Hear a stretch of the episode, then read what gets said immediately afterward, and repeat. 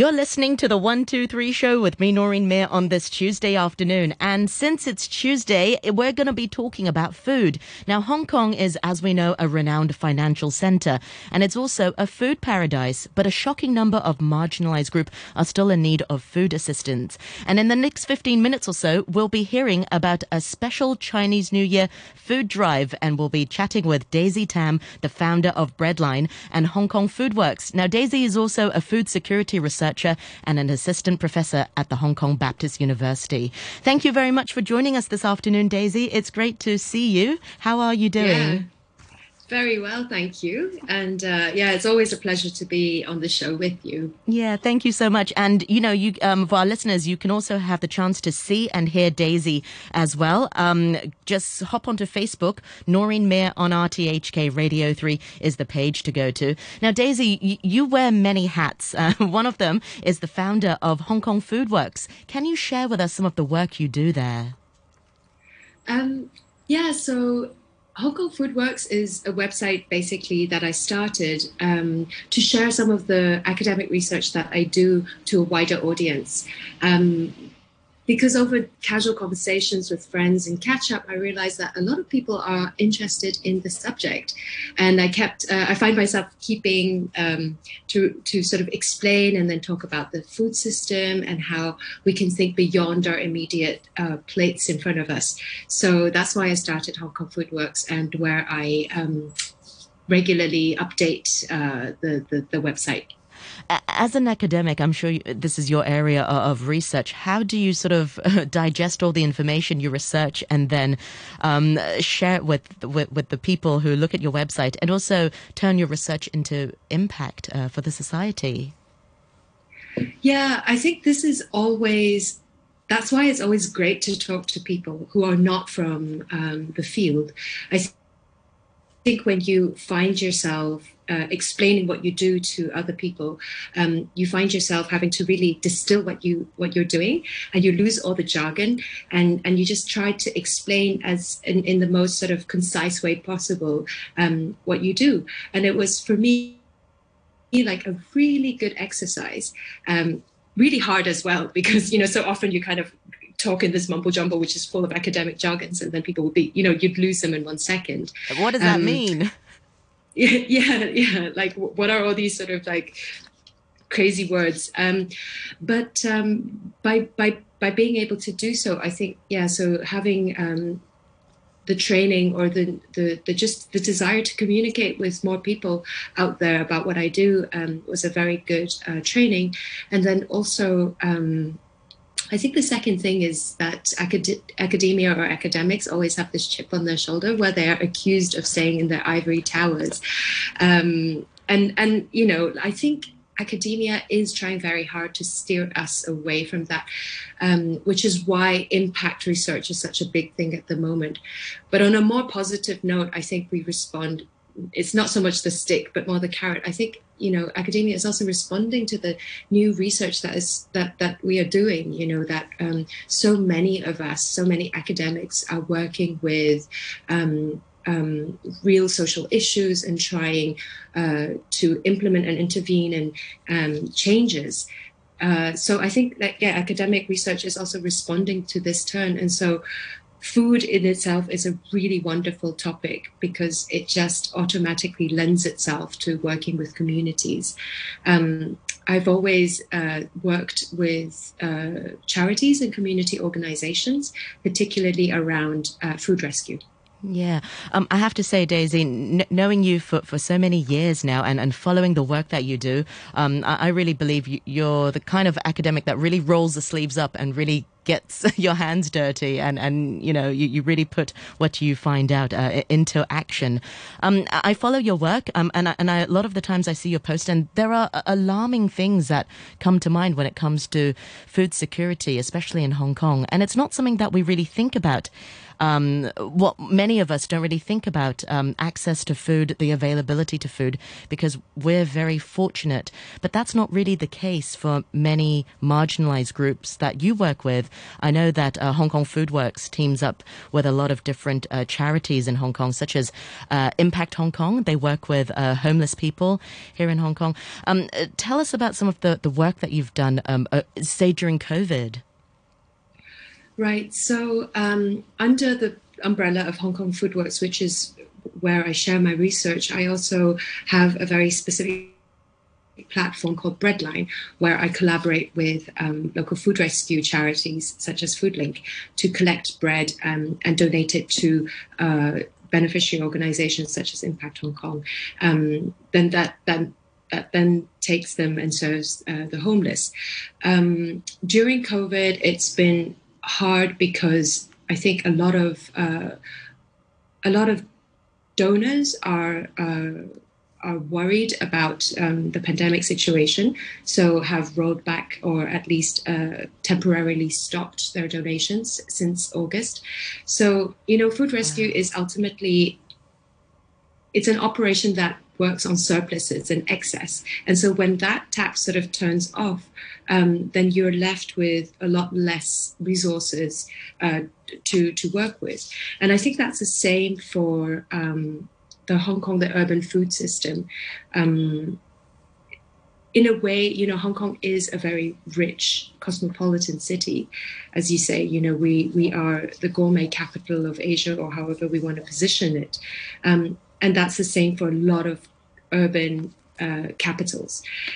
But in these kind of situations, precisely, is that the the um, the wealth gap is huge. So on the one hand, we have a lot of very wealthy, uh, prosperous uh, individuals, but we also have a huge chunk of society who are in need. So in Hong Kong, roughly about 20% um, of the population live in poverty. And for them to access food uh, requires uh, an amalgamation of um, being adaptive and, and, and clever about the way they shop, um, perhaps going to the end of the day sales or things like that.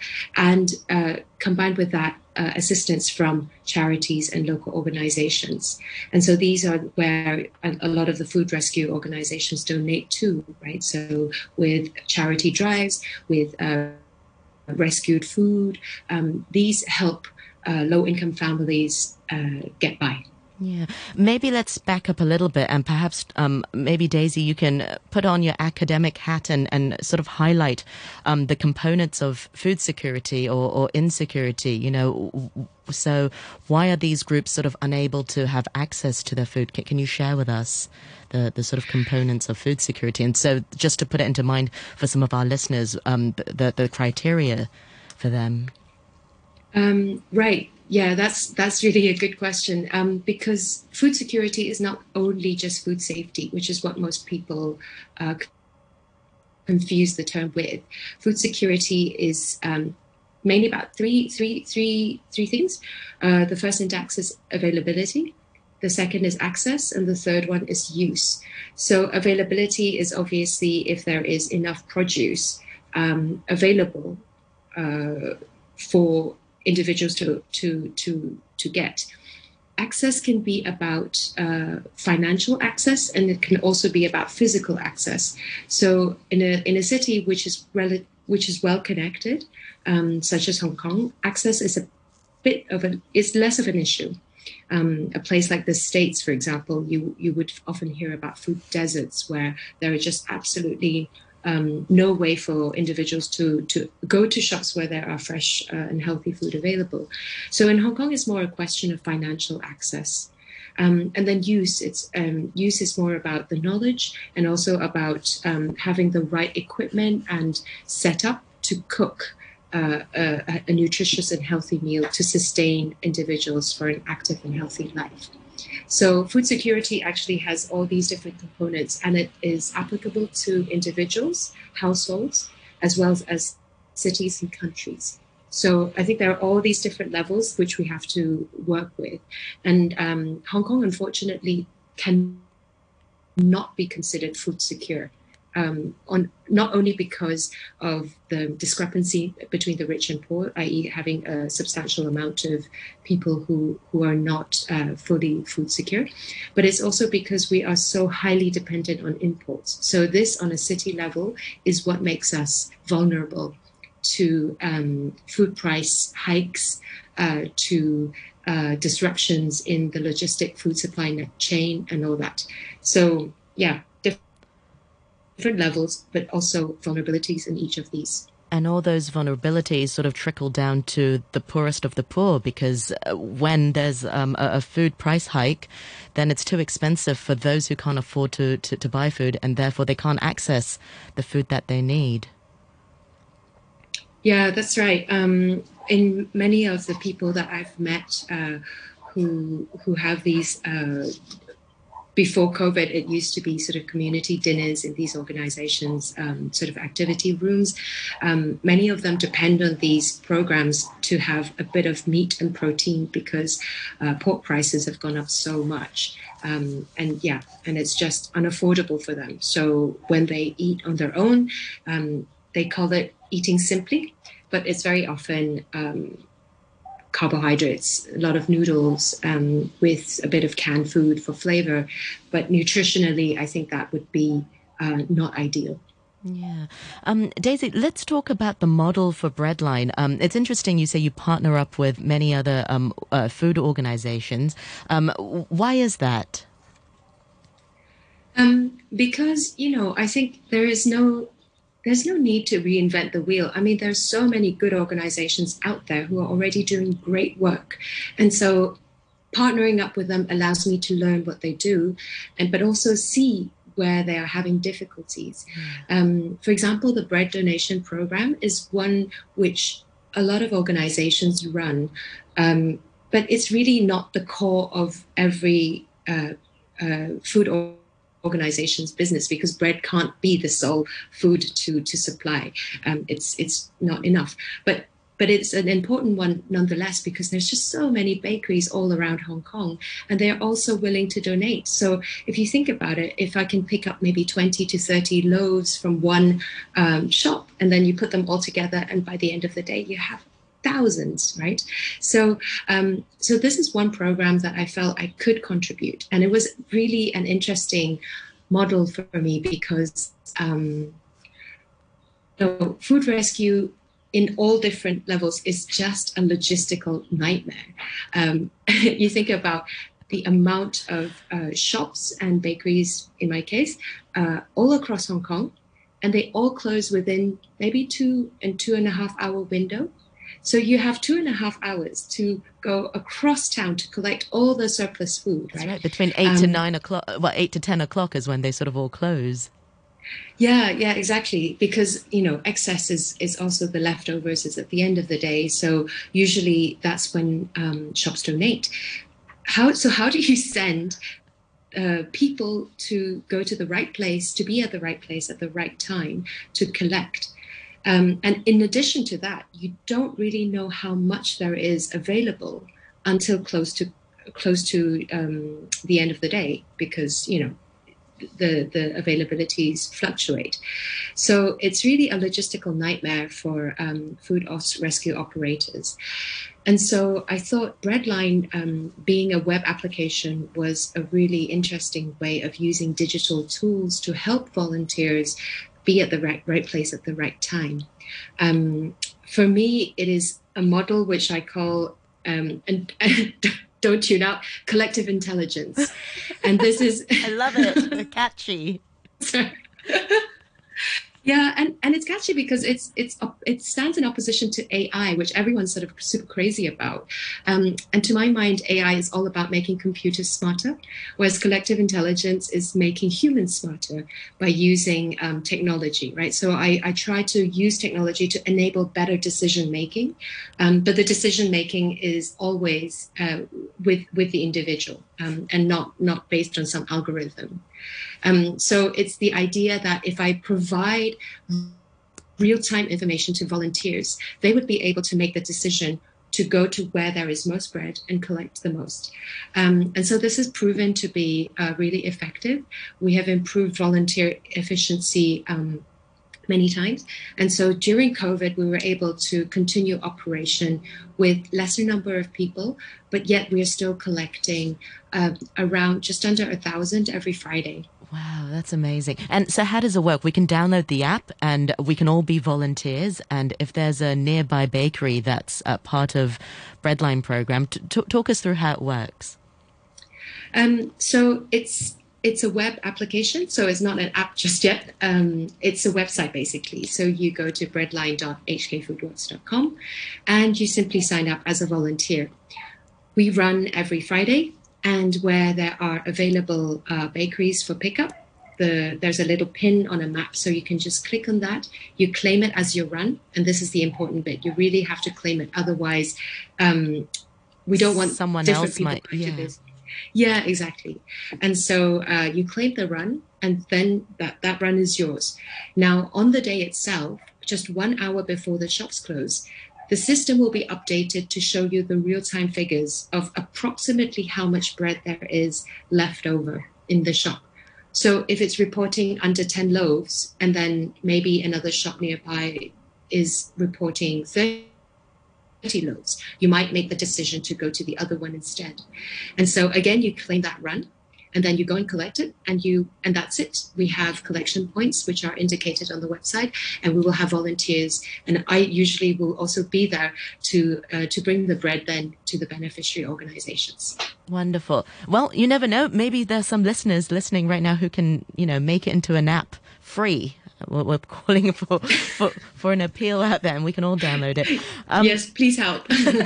um, what were some uh, sort of challenges that you faced when you were setting up Breadline? I know at the moment it's it's not a registered charity just yet.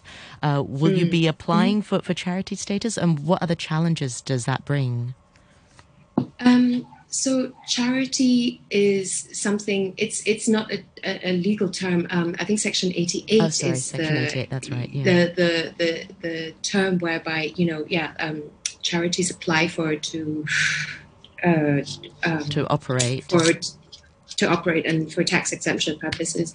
Um, Breadline really came out of my research. So I've been operating under the research umbrella for a very long time.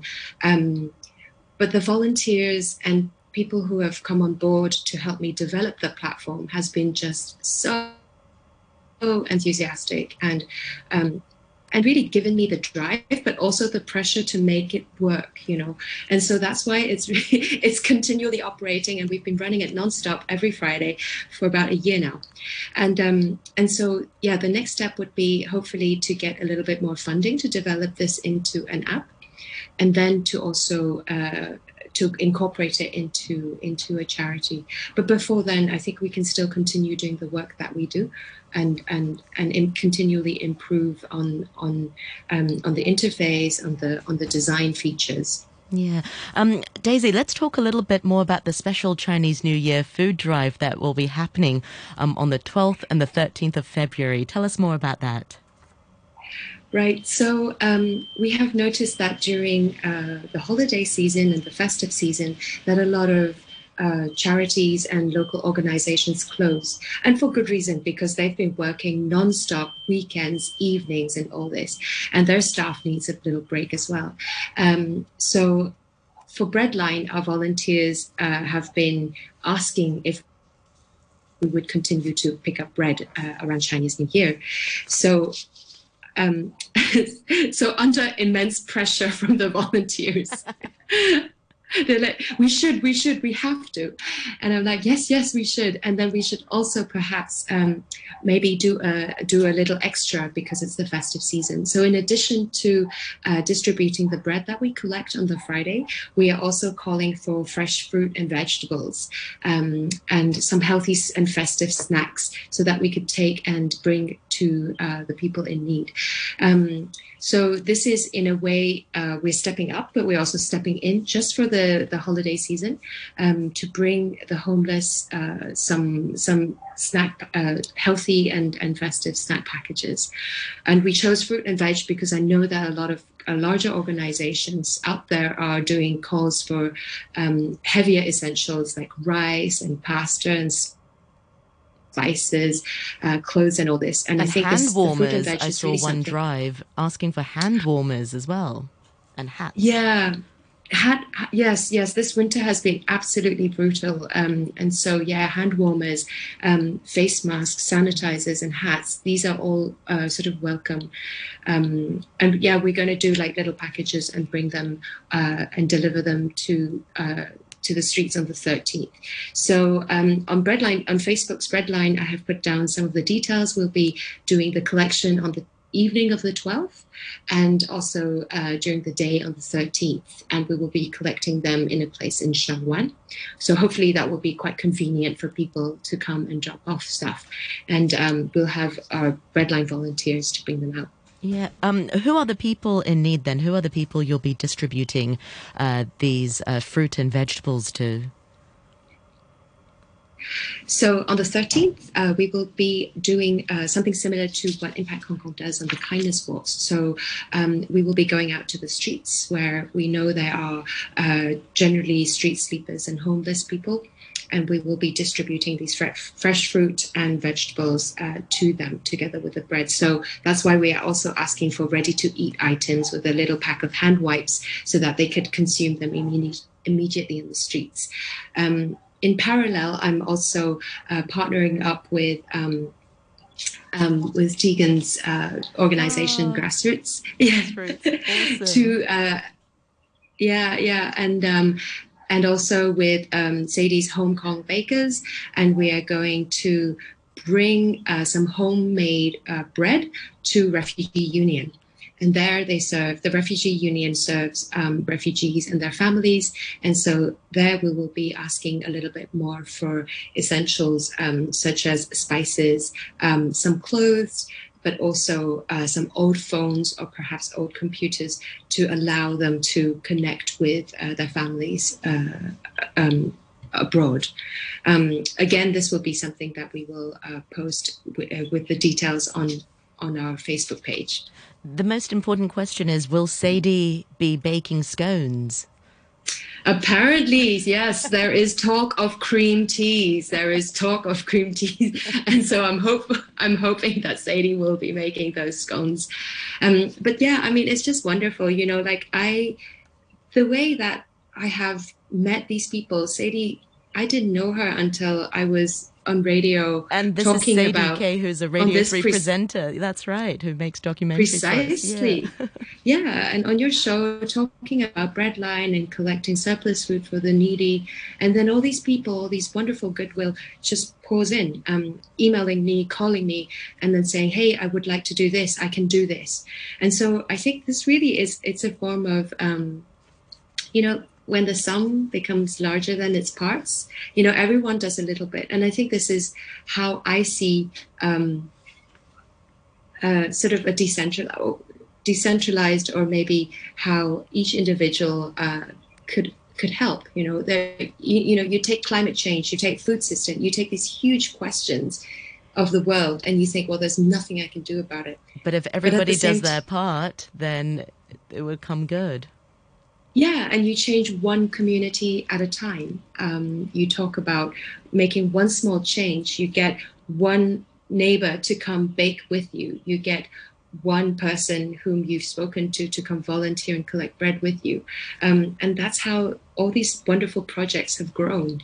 So, yeah, I think there's still a lot of goodwill out there. And precisely because um, I think the world is, is, is becoming, uh, it's, you know, so many people are worried about global politics, local politics. And this is a really good way, I think, um, both in terms of doing something, but also in terms of maintaining well being mentally and physically, because you know that there is still so much good out there. Absolutely, um, Daisy. I, I, know we said if you if we have time, we'll get to this question, and, and we do have time. We have about five minutes left. Um, back with your um, academic hat. Um, I, I, know you're familiar with a lot of different food indexes uh, around the world, and one that I was looking at uh, this morning was the Nomura Food Vulnerability Index, which I know you you're also familiar with. And what's shocking is that Hong Kong is really ranked amongst places like the Philippines and, and Bangladesh and, and Pakistan in terms of being vulnerable. Um, that's quite shocking. I mean, I'd never come across statistics like that. What's your interpretation of, of this? Yeah, it's uh, it's funny because we would like to compare ourselves with the Londons and the New Yorks of the world, um, and we rarely put ourselves alongside, um, yeah, lesser developed in, economic countries. Yeah, correct, and so that is, I think, on a city level where we really need to address and think about food security, not just in terms of the food insecure, but really you and I and everyone sort of listening on the program. It touches the rich and the poor because Hong Kong's food system. Um, it's very much dependent on imports. Over 95% of the food that we eat come from abroad. And this abroad is not just you know one particular place it's all over the world they're interconnected the food supply chain and the logistics uh, chain is very very complex add to that you have speculation on commodity and food prices so in effect we are very exposed to any uh, fluctuations happening in the food supply chain that could include availability. So, in terms of production, you know, whether it is because of climate change or locust plague or, you know, um, any of those floods or drought or um, just simple soil erosion, production is going to be affected. And so, when that happens, maybe we can source from another place. But at some point, this is going to um, it's, it's going to that that effect is going to be reflected in the price change. And then after the prices, even sometimes I think even with money, when the money can't solve the problem, that becomes a real, real issue. Um, logistics, we have already experienced it. Uh, I remember same time last year, the supermarket shelves have been emptied because people are panic buying. And while panic buying is something that is uh, not systemic in that sense, um, but it reflects how we cannot all suddenly start shifting our consumption patterns and expect the chain to continue to be able to continually supply that. Um, and so, even now, with the global logistics systems being so much under pressure, um, at some point, and already I think we're seeing um, price increase because just simply businesses are paying 30% more just to fly into Hong Kong. Um, so, in this sense, I think we need to diversify. Um, I think our main vulnerability is the over dependent imports. So, we do need to diversify where we get our food from. And once it's in the city, then we can talk about financial access. And I also, of course, have a lot to say about that. Um, but in terms of diversifying where we source our food, um, I think we need to think about more regional and more local, right? Shorter supply chains so that we are able to react more, um, more in a more agile way. It, you know, like I think I, I learned this from Breadline because, you know, if people can react very quickly, they're able to respond to changes in the environment and they can adapt much more quickly. Whereas if everything is sort of centralized in one place, we have to kind of go there and then like distribute and then change um, our, our routes or our plans of actions. That's inevitably going to take more time. So, yeah, quick, agile response with shorter supply chains. Daisy, always such a pleasure to, to have you share with our listeners. Remind our listeners once again what's the website and uh, the social media for Breadline and Foodworks? Um, so please come and like us on Facebook. Uh, that is simply Breadline. And our website is hkfoodworks.com. Excellent. Thank you so much uh, for your time this afternoon. And that's Daisy, the founder of Breadline and Hong Kong Foodworks, and also an assistant professor from the Baptist University of Hong Kong. Thank you so much for your time, Daisy.